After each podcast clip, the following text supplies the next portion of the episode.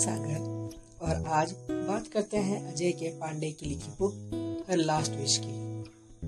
कहानी के शुरू में ही हमें बताया जाता है कि हमारे नरेटर विजय शर्मा एक असिस्टेंट प्रोफेसर है, जो कि अपने स्टूडेंट्स के बीच में बहुत ही फ़ेमस है। वो उसके बाद कहानी डेटेड होती है ट्यूसडे जून 2010 की, जब वो 32 आवर्स की लॉन्ग जर्नी के बाद घर पहुँचते हैं। जहाँ वो अपनी वाइफ से मिलते हैं।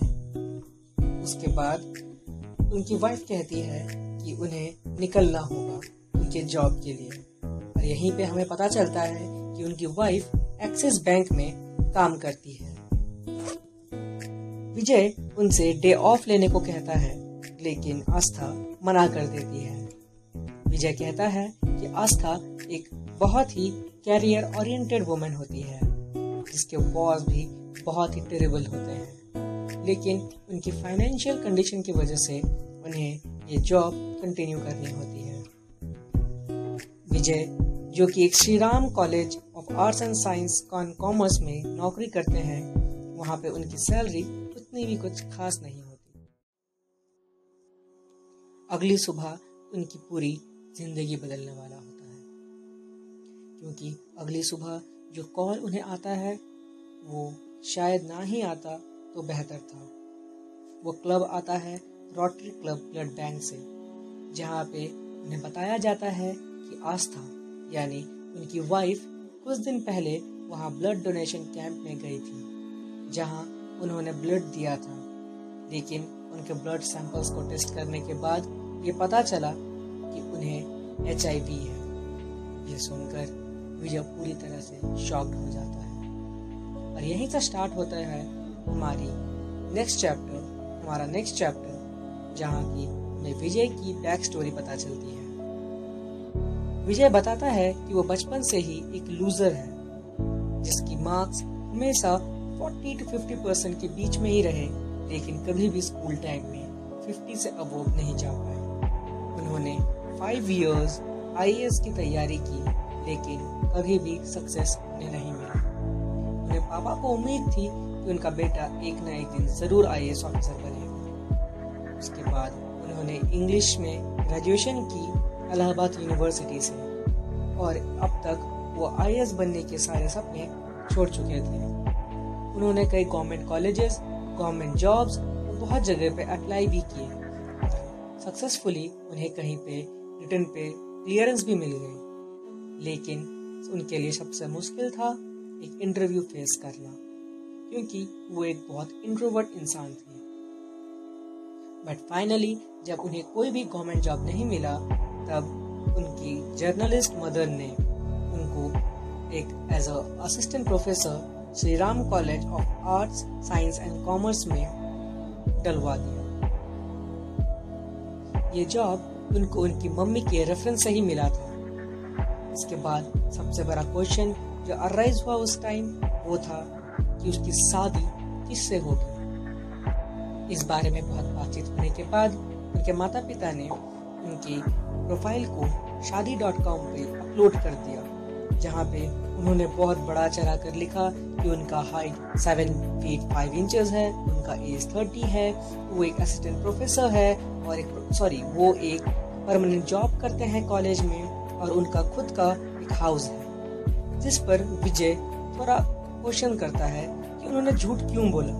क्योंकि जैसा भी हो, विजय सच्चाई पे भरोसा रखता था। इसीलिए जब भी वो किसी लड़की से मिलता, यानी मैरिज प्रपोजल जब भी उसकी मम्मी उन्हें कहीं लेके जाती, वो लड़की से डायरेक्ट कह देता कि वो ना ही एक प्रोफेसर है, वो ना ही उसका कोई अपना घर है, और ना ही वो आईएएस बनने वाला है। वो सिर्फ़ एक असिस्टेंट प्रोफेसर है। और जो कि अपने मा, मामी पापा के साथ उन्हीं के घर में रहता है। ये सुनने के बाद मोस्टली सारी लड़कियाँ उन्हें मना ही कर देती है। कुछ गवर्नमेंट जॉब ना होने की वजह से कुछ खुद का घर ना होने की वजह से। लेकिन इससे विजय को कोई फ़र्क नहीं पड़ता। फिर एक दिन उस उनकी मम्मी उन्हें एक जगह लेके जाती है ऑफ़ कोर्स लड़की देखने के लिए। लेकिन इस बार वो कोई नॉर्मल लड़की नहीं थी बल्कि विजय के लिए एक मॉडल थी। विजय बताते हैं कि उनका बॉडी परफेक्ट था और वो उन्हें बहुत अच्छी लगती है। लेकिन उन्हीं के साथ उन्हें इतना कॉन्फिडेंस भी था कि इस बार उन्हें किसी भी चांस में एक्सेप्ट नहीं करने वाली। इसीलिए वो उसे देखते ही अपने रिजेक्शन के लिए तैयार हो चुके थे। उन्होंने यह ठान ही लिया था कि इस बार तो रिजेक्ट होना पक्का है। लेकिन फ्यूचर किसने देखा है? बाय द वे वो उनसे मिलती हैं और उनकी मम्मी उन्हें कहती है कि वो आइसक्रीम पार्लर होके आए। विजय और आस्था, यानी जिस लड़की को वो देखने जाता है, दोनों एक आइसक्रीम पार्लर में जाते हैं, जहाँ उनका कन्वर्सेशन होता है और वो बातों बातों में लड़की उनसे पूछती है, विजय से कि क्या वो नॉनवेज खाते हैं? विजय कहते हैं, नहीं, वे ब्राह्मण फैमिली से बिलोंग करते हैं, इसलिए उन्होंने आज तक कभी अल्कोहल या नॉनवेज टच तक नहीं किया। तो आस्था उनसे क्रॉस क्वेश्चन करती है कि क्या हो अगर उनकी वाइफ उनसे कि क्या हो अगर उनकी वाइफ को शादी के बाद ड्रिंक करना हो या नॉनवेज खाना हो? तो विजय कहते हैं कि उन्हें उससे कोई प्रॉब्लम नहीं है। या यहाँ तक कि कहते हैं कि उनके पर्सनल फ्रीडम को वो अप्रिशिएट करते हैं। इसके बाद वो वहाँ से निकल के आने ही वाले होते हैं। और विजय पूरी तरह से कॉन्फिडेंस होता है अपने रिजेक्शन को लेकर। लेकिन रास्ते में आस्था उन्हें कहती है कि वो एक नाजायज बच्ची है। कहती है कि जो जिस माँ से वो मिल के आए हैं, वो उनकी स्टेप मदर है। उनके पापा का, उनकी मम्मी से एक अफेयर था, जिसके बाद उनकी मम्मी का हार्ट अटैक में देहांत हो जाता है। आस्था रोने ही वाली होती है।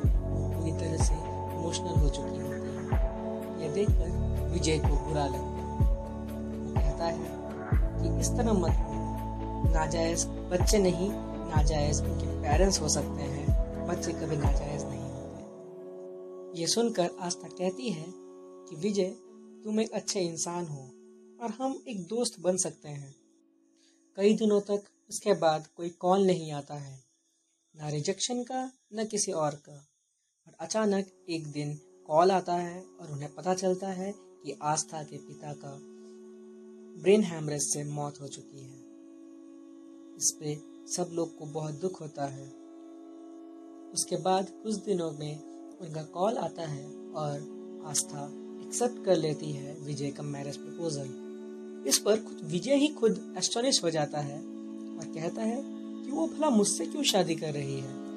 फिर उनका शा, उनकी शादी तय होने ही वाली होती है कि आस्था का कॉल आता है। आस्था कहती है कि मेरे पास्ट के बारे में अपने पेरेंट्स को सब कुछ बता दो कि मैं नहीं चाहती कि शादी के बाद इन सबको लेके प्रॉब्लम हो या मैं इन सबसे ये कुछ छुपाऊं। विजय वही करता है वो अपने पापा को सब कुछ बताता है लेकिन उसके पापा का रिस्पांस काफ़ी पॉजिटिव होता है। और वो कहते हैं कि इससे कोई फ़र्क नहीं पड़ता कि वो नाजायज़ है या उसका पास क्या है। आस्था एक अच्छी लड़की है और यही उनके लिए काफ़ी है। लेकिन वो उनसे, अपनी मम्मी से ये बात डिस्कस करने के लिए मना करते हैं। फाइनली उन दोनों की शादी हो जाती है। लेकिन जैसा कि हमें पहले ही पता है, उन दोनों की पर्सनालिटी बिल्कुल अलग होती है आस्था को नॉन वेजिटेरियन फूड्स और ड्रिंक्स पसंद है, जबकि विजय को बिल्कुल भी नहीं। आस्था को पार्टीज़, गैदरिंग्स बहुत पसंद है, लेकिन विजय को अकेला रहना बहुत भाता है। और नौबत तो ऐसी आ गई थी कि विजय को भी आस्था ड्रिंक करने के लिए फोर्स करती थी। लेकिन जैसे भी हो, विजय उसको रिटालिएट कर देता था।